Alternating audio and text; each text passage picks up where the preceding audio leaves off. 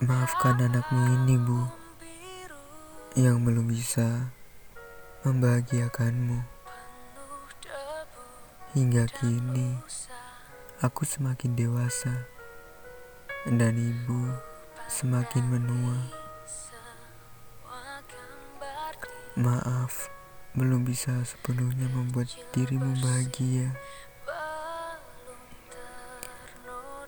Jangan pernah bosan mendoakanku, Bu, agar nantinya aku dapat membuat dirimu bangga dan bahagia selalu.